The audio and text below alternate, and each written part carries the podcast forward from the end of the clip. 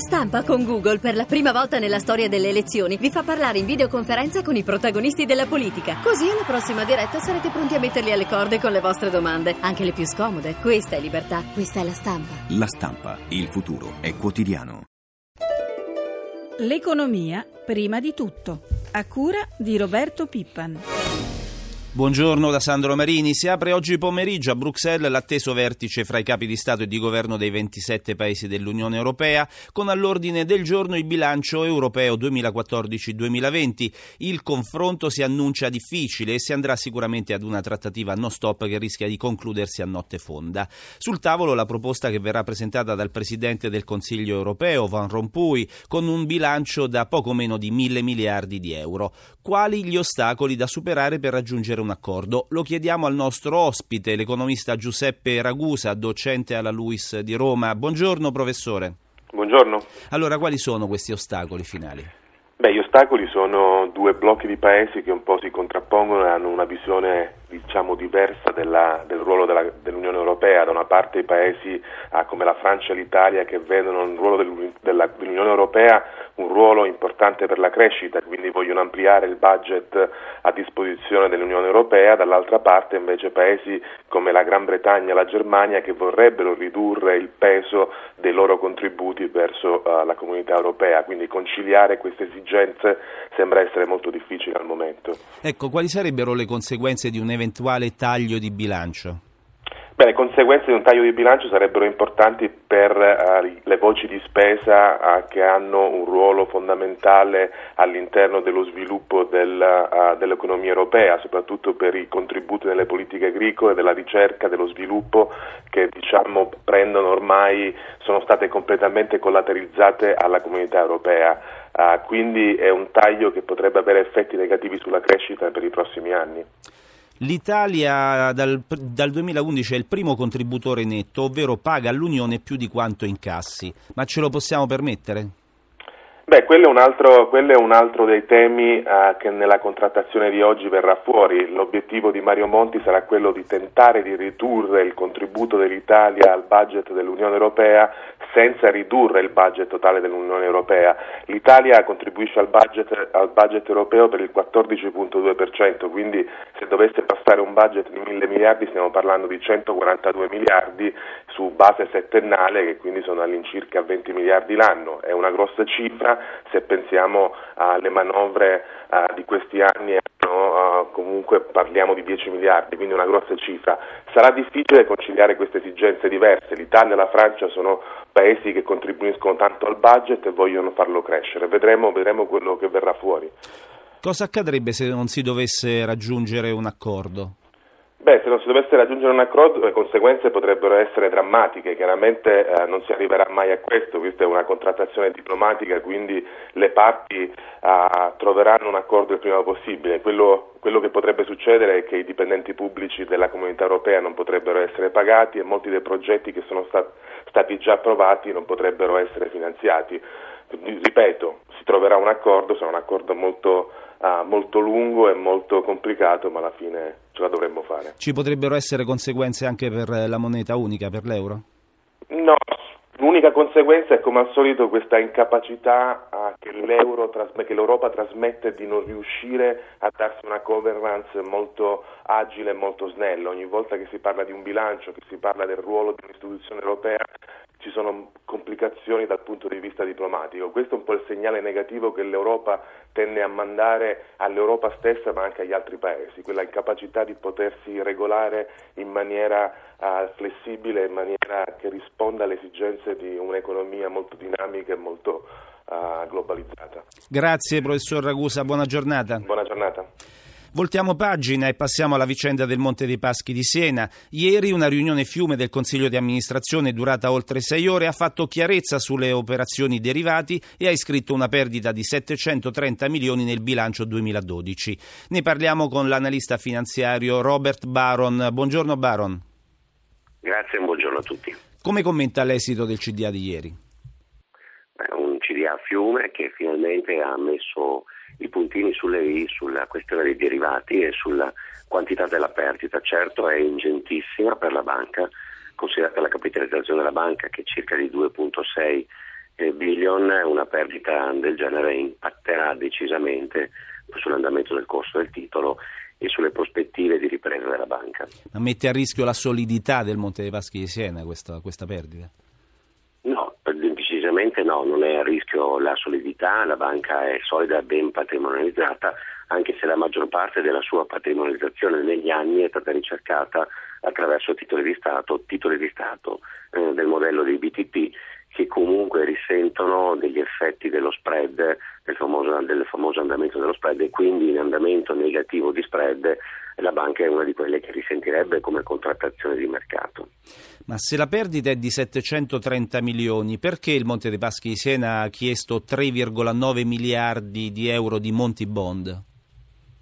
E questa è la vera domanda. In effetti il Monte dei Paschi è fallito di raggiungere il, i parametri a livello europeo ehm, perché la banca resti nel ranking attuale ha necessità di una ricapitalizzazione non solo per la perdita ma anche per le sue attività stesse per cui la necessità è di ridare capitale. Ed è con la stessa ragione che la banca il CDA ricerca un nuovo socio sia perché ha necessità di capitale, ma sia anche per togliere il peso della fondazione che c'è stato negli anni, che è quello che ha impattato con dei ragionamenti non propriamente finanziari sui risvolti della banca stessa. Il Monte dei Paschi ha ancora la fiducia dei mercati e soprattutto dei suoi clienti?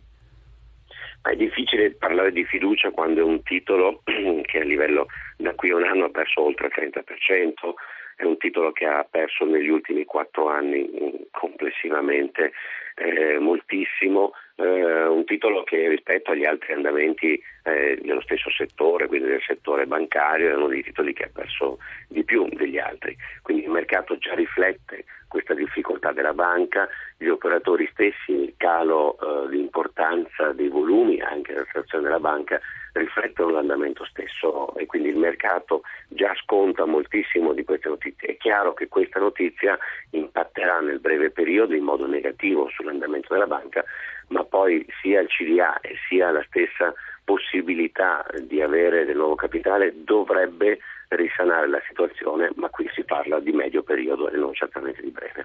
Grazie Robert Baron, buona giornata. Grazie a voi, arrivederci.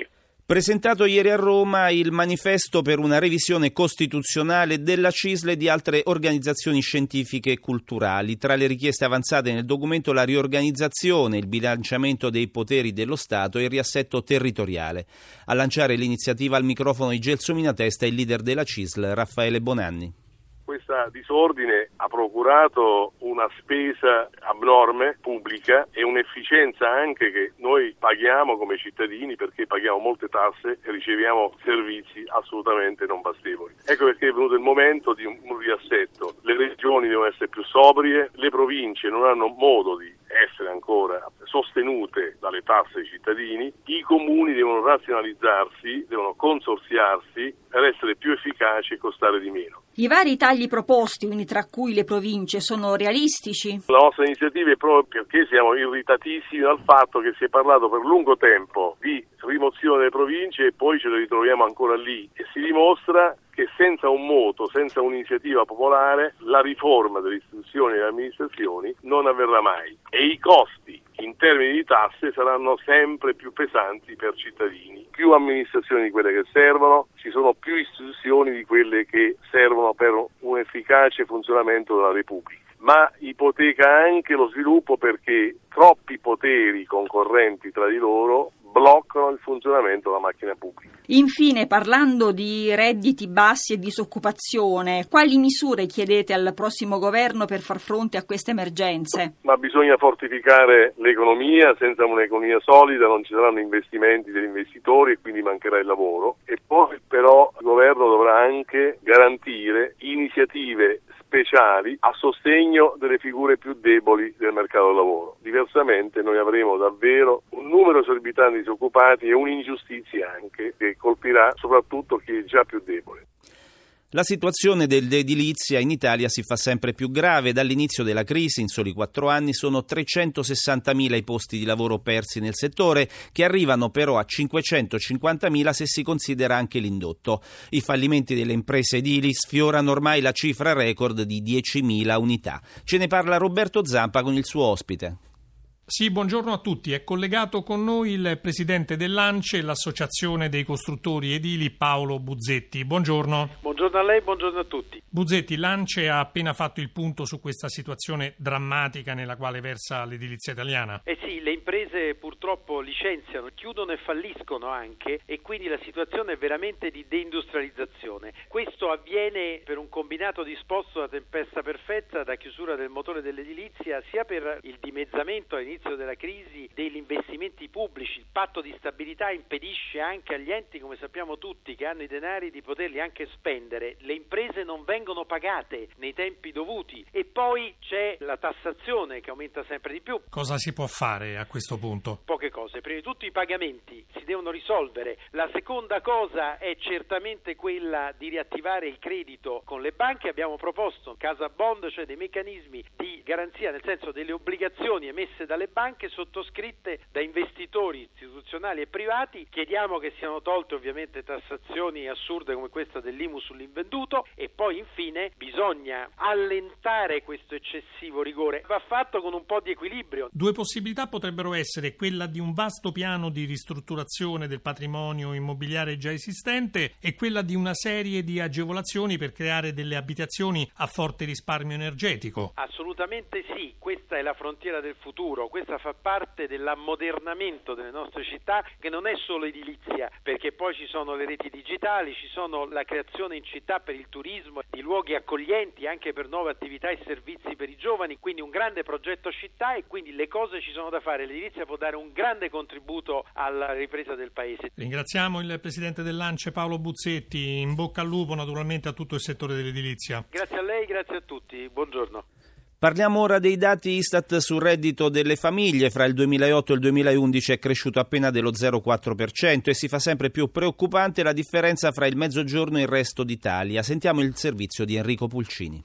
La Liguria è la regione che più ha risentito degli effetti della crisi economica. Fra il 2008 e il 2011 le famiglie hanno subito una diminuzione del 2,9% del reddito disponibile. Ma quello che più colpisce a livello generale sono le differenze sostanziali tra nord e sud. Nel 2011 in media il reddito disponibile per abitante si attesta a 20.800 euro nel nord-ovest e nel nord-est, mentre scende a 13.400 euro nel mezzogiorno. L'Istat nel suo rapporto indica anche che le aree territoriali meno toccate dalla recessione sono state la provincia di Bolzano e il Veneto, con aumenti nel periodo considerato rispettivamente del 4,6% e del 3,3%. Più in generale i dati indicano una crescita dei redditi nel 2011 superiore dello 0,4% rispetto al 2008. Il dato è indicativo perché si riferisce a prima dell'inizio della crisi degli ultimi anni. Nel medesimo confronto temporale il nord-est ha registrato l'incremento maggiore. Infine la graduatoria regionale del reddito disponibile per abitante vede al primo posto Bolzano con oltre 22.800 euro. E siamo arrivati alla pagina finanziaria, ci colleghiamo con Milano, con Sabrina Manfroi. Buongiorno Sabrina. Buongiorno da Milano. Allora, diamo che cosa sta succedendo nei mercati dell'estremo oriente. In Asia questa mattina Tokyo ha chiuso in calo, ha perso lo 0,93%, sta andando giù anche Hong Kong, meno 0,40%. Cosa è successo ieri soprattutto a Piazza Affari? Per Piazza Affari ieri è stata una giornata che si è conclusa con le perdite ridotte rispetto a quanto stava facendo durante la seduta. Il Fuzzi Mib ha perso lo 0,65% ma si è rialzato lo spread che ha sfiorato i 300 punti base per poi chiudere a 295 punti base. Per quanto riguarda le altre piazze europee hanno perso eh, oltre un punto Parigi e Francoforte mentre Londra eh, ha chiuso sopra la parità più 0,20%. Quali segnali per la riapertura questa mattina?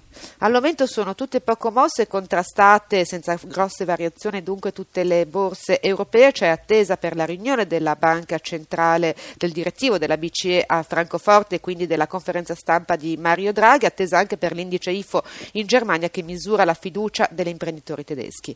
A che quotazione viene scambiato l'euro? L'euro ha guadagnato un po' di terreno sul dollaro rispetto a ieri, ora 1,35,30. Grazie Manfroi, con te ci fermiamo qui. Per ulteriori informazioni finanziarie vi ricordiamo la nostra rubrica Questione di Borsa in onda subito dopo il GR1 delle 10. Per fare domande al nostro esperto dovete chiamare il numero verde 800 555 941 dalle 8.30 alle 9. E lo spazio dedicato all'economia termina qui. Francesca Librandi, assistente al programma, da Sandro Marini. Grazie per l'ascolto e la linea torna ora a Pietro Plastina.